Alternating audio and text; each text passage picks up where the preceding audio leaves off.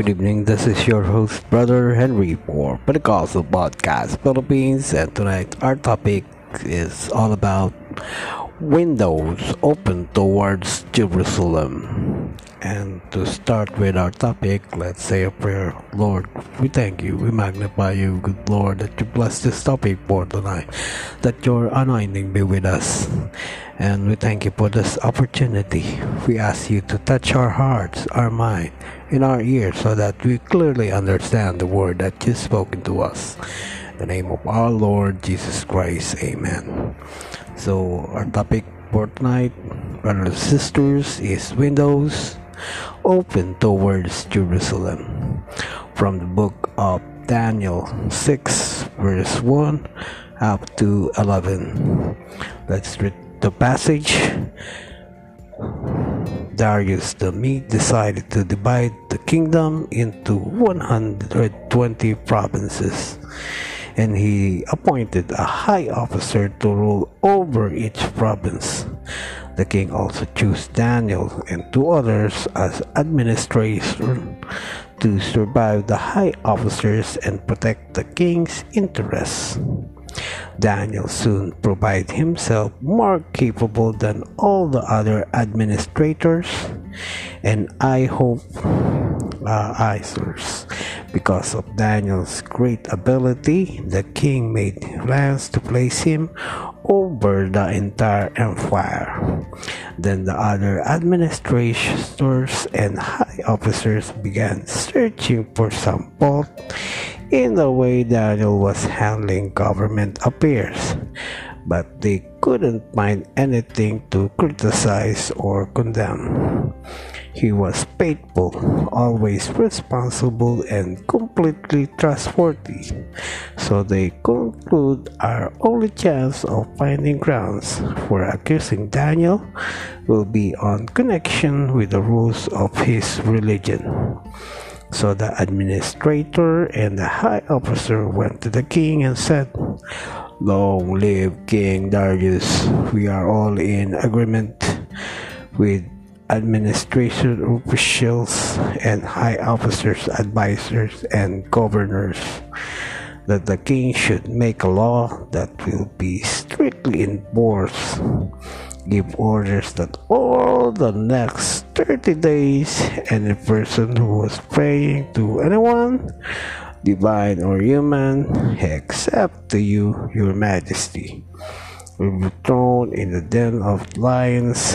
And now, your majesty, issue and sign this law so that it cannot be changed an official law of the Medes and the Persians that can be rebuked. So King Darius signed the law. But when Danius learned that the law had been signed, he went home and kneeled down as usual in his upstairs room, with its windows open towards Jerusalem. He prayed three times a day, just as he had always done, giving thanks to his God. Then the official went together to Daniel's house and found him praying and asking for God's help.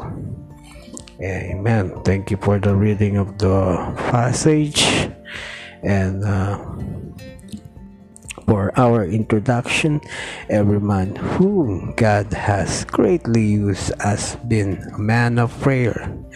The value of our service before men is determined by the measure of our fellowship and communion with God in secret place of prayer. And Daniel went into his house to pray.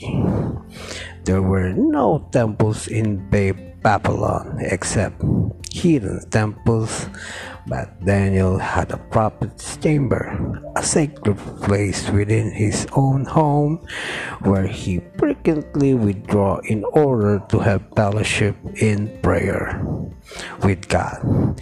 This is the essential in the life of every Christian. Daniel kept his windows open towards Jerusalem.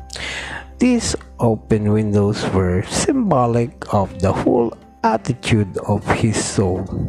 His heart and soul were open God's word. These open windows tell us that Daniel was a man who believed God, who trusted him to keep his word, and who waited expectantly for the fulfillment of his word. Daniel kneeled upon his knees to pray. When we pray, the body bodily posture is not the important thing. We can pray walking or standing while we are working or while we are resting in bed. But the attitude of our heart when we pray should be that of kneeling, for this indicates humility and reverence and submission. Daniel prayed three times a day. No man had a more valid excuses for not giving much time to prayer and yet Daniel prayed regularly three times a day. For Daniel, prayer was not supplemental, something added on after everything else had been seen to it was fundamental a priority in his life. Daniel actually prayed.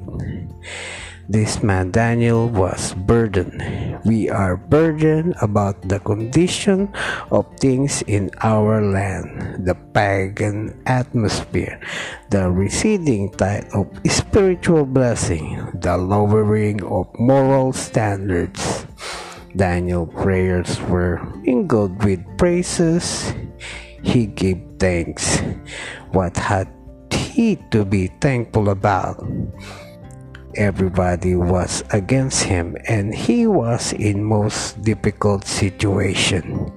Yes but he gave thanks and those obeyed the injunction written by the apostle paul many years later.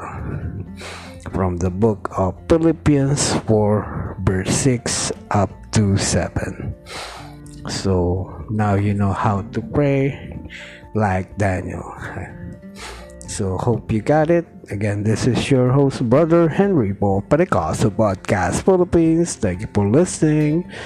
Good night. God bless. Bye bye.